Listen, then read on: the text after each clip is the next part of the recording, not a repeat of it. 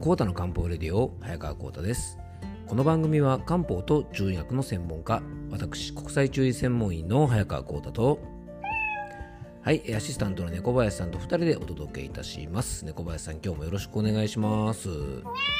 はいよろしくお願いいたします、えー、今回は人生を楽しむために自分がコントロールできることできないことを確認してみようというテーマでお届けいたします。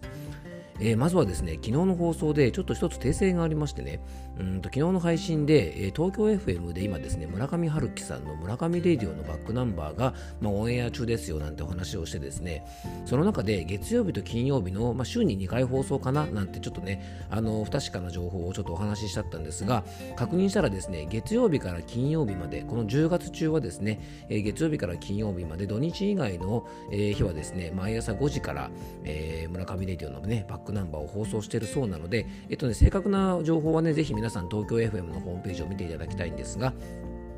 えー、昨日ですね、ちょっと間違ってね、月金しか放送してないみたいな話をしてしまったので、えー、ちょっとここで訂正させてください。えー、さてですね、猫林さん、昨日はですね、初めて僕はですね、ポッドキャストの番組にゲストで出演させてもらったんですよね。うん、そうなんですよ。あの自分でポッドキャストの番組はね、こうやってやっててですね、この番組にもあの何人かね、ゲストの方に出ていただくこといただいたことはあるんですが、僕自身がですね、他の方のポッドキャストの番組に出させてもらったのはですね、実は昨日が初めてだったんですよね。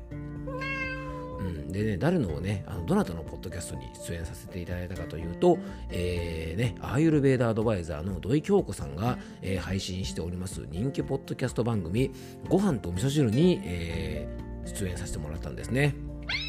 はい。ね、猫林さんもね、あの、お祝いのメッセージをね、えっと、僕に喋ってくれってことでね、持たせていただいたんでね、もし、え皆さんよかったらですね、ぜひ、えー、アイルベーダーアドバイザー土井京子さんのご飯と味噌汁、昨日の放送回で僕がゲストで出演しますから、あの、ぜひ聞いていただけたらなと思います。あの、Apple Podcast のですね、健康とかフィットネスランキングではもう常にね、あの、上位に入っている京子さんのね、人気ポッドキャスト番組なんですが、まあ、なんとですね、昨日が200回というね、記念すべき回だったということで、まあ、そんなですね、記念するべきですね、回にですね、僕を呼んでいただいてですね、まあ、本当にあの感謝ですよね。うん、猫林さんも出たかったってね、言ってますけどもね。はい。あのー、まあ、京子さんとはですね、この番組にもね、あの、出演してもらったこともありますし、一緒にですね、えっ、ー、と、コータと京子のアーユル漢方ラボっていうですね、まあ、ちょっと不定期で、あの、番組のね、配信なんかも一緒にやってるのでね、また近いうちにね、一緒にお話できたらなと思ってます。でね、あの僕はまあ漢方の専門家ということでね、いろいろ仕事してるんですが、あの漢方の人だけでなくですね、違う視点を持った方とね、こうやってお話しすることで、エコ,、えーね、エコーチェンバー現象なんて言ってね、まあ、要はね、仲のいい人たちだけの意見ばっかり聞いてるとですね、他の意見とかを間違ってしまってると、こう感じてしまったりすることが起こるというふうに言われてるんですね。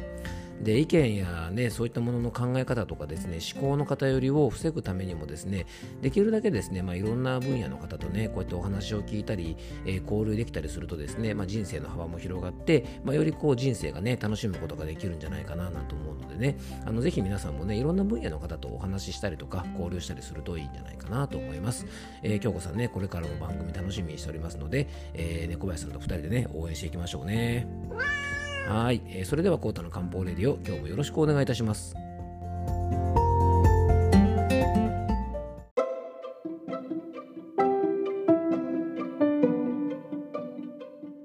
はい、えー、それではですね、今日の本題の方に入っていきたいと思うんですが、まあ、本当ですね、えー、っと、ポッドキャストの番組とか、まあ、テレビとかラジオなんかもそうですが、やっぱりね、あの、こうやって出演の依頼をいただくってことはね、猫橋さん、本当嬉しいことですよね。うんまあ、こうやってねいろんな方からチャンスいただいて、まあ、僕がねこの番組でもお伝えしたいと思っている、まあ、人生を楽しむためのですね漢方的養生法っていうものがねちょっとでも皆さんに伝わればなと思ってます。あそうそう。そういえばですねそのね人生を楽しむための漢方法をね皆さんにお伝えしたいというですね一環としてですね昨日ですねちょっと突然なんですが TikTok を始めてみました。ので、ぜひ、あの、もしよかったらですね、あの、このアカウントと同じ早川浩太でね、あの、TikTok 始めたので、もしよかったら見てみてください。できればね、毎日ね、あの、ちょっと一個ずつぐらい、えー、ちょっと短い動画でね、漢方的養生なんかをお伝えしたいなと思ってますので、えー、ぜひよろしくお願いいたします。まあ、そのうちね、小林さんも一緒に出ましょうね。はい、よろしくお願いいたします。じゃあ今日の本題なんですが、今日はね、人生を楽しむための、えーと、自分がコントロールできること、できないことを確認してみようというテーマなんですが、えっ、ー、とね、この番、えーと、今回のですね、テーマに関しましては、以前もね、この番組でご紹介した、えっ、ー、と、 Voicy のね、パーソナリティやられている、えー、沢まどかさんという方のね、えっ、と、 Voicy の番組の中で、えテーマとして取り上げられたもので、自分がコントロールできることの見つけ方っていうね、そんなエピソードがありまして、まあ、そこからですね、ちょっと着想をいただいて、え今日のお話につなげていきたいなと思います。で、えっとまあ、僕の得意分野であるですね、まあ、漢方と中医学っていうのは木というものをね非常に重要視するんですね。で全ての基本であり木っていうものがないとね、まあ、何にも始まらないと言ってもね中医学的には過言ではないんですね。まあ、血液を流したりとか体の機能を正常に働かせるためにも、まあ、非常に重要なんですがね。で、まあ、心の不調、まあ、メンタルの不調というのはですね実はこの気を消耗させたりとかすり減らしたりしまったりとか気を停滞させてしまったりして、まあ、いろんなね心とか体の不調を起こすんですよね。で皆さんね改めてなんですが病気っていう字をねよく見てみてください、まあ、気を病むと書いてありますのね。で気を病むということがさまざまな不調に続くっていうことはですねやっぱり昔の人も考えていたんですよね。まあ、今風に言うとですね、まあ、自律神経の乱れなんていう風にね言えるのかもしれません、まあ、いろんな不調につながりますからねですからこの気というものがねしっかり巡らせるようにするためにはやっぱりですねストレスケアとか心のケアっていうのが非常に大事なんですね。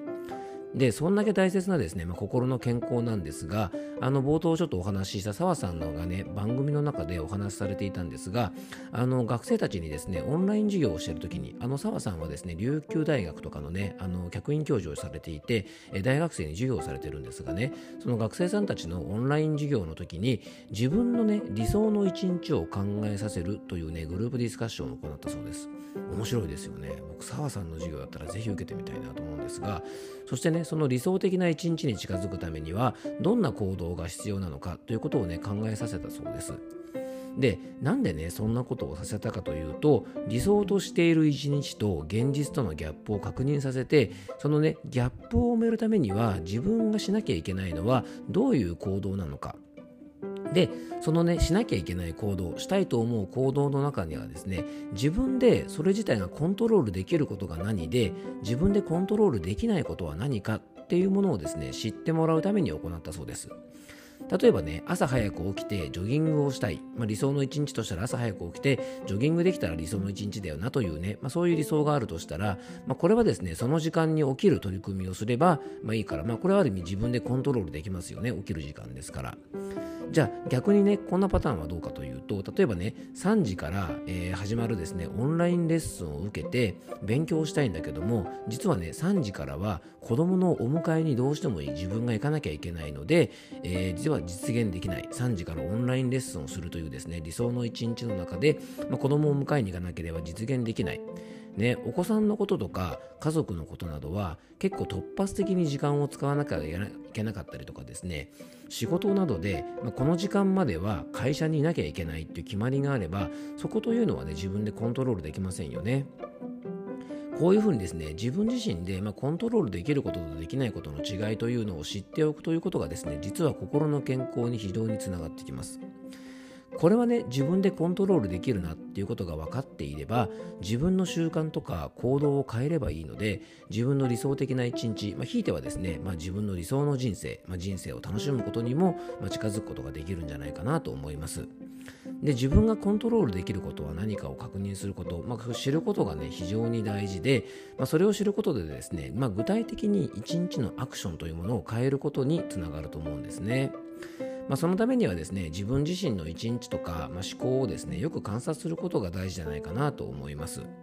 でさらにですね自分を観察することで理想に近づくためにですね足りないこともだんだん分かってくるんですね。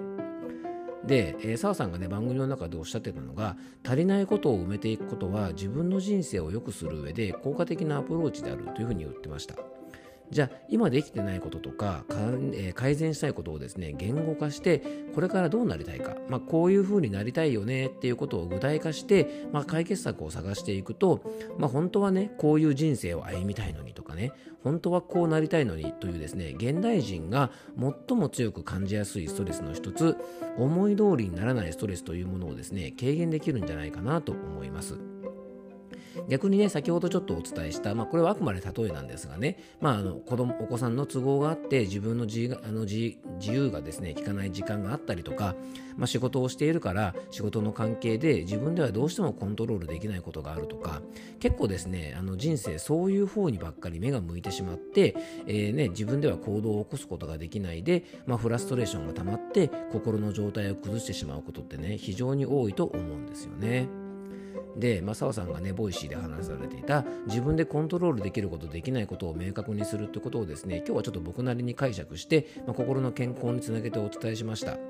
で自分で何がコントロールできて何ができてないのかっていうのはですね結構これ自分一人で考えてもなかなかわからないと思うのでそんな時はですね、まあ、気の使わない友人とか家族とかねあのパートナーとかと一緒に、まあ、理想の一日っていうことをテーマにして、まあ、こんな風に過ごせたらいいよねなんていうのをですねあの話してみてですね現実とのギャップをどうすれば埋まるのかなんていうことをですねえー、っとね他の人と話してみることでちょっとねこう言語化することで、まあ、いろんなアイデアが出てくると思いますのでねもしよかったらそんな時間も作っていただただけたらねえー、心の健康につながるんじゃないかなと思っております、